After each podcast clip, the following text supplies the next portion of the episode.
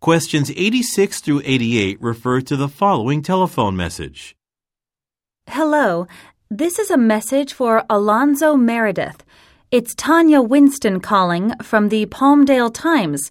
We're sorry that your business's advertisement did not appear in our publication on one of the days you had requested.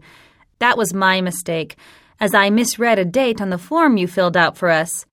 We will, of course, refund some of the fee you paid for printing the advertisement. In addition, we'd like to place your advertisement at no cost to you on the sixth page of our February 18th edition.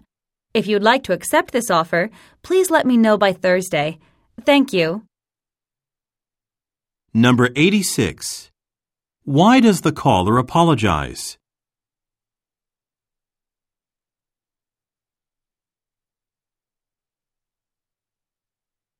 Number 87. What does the caller say happened?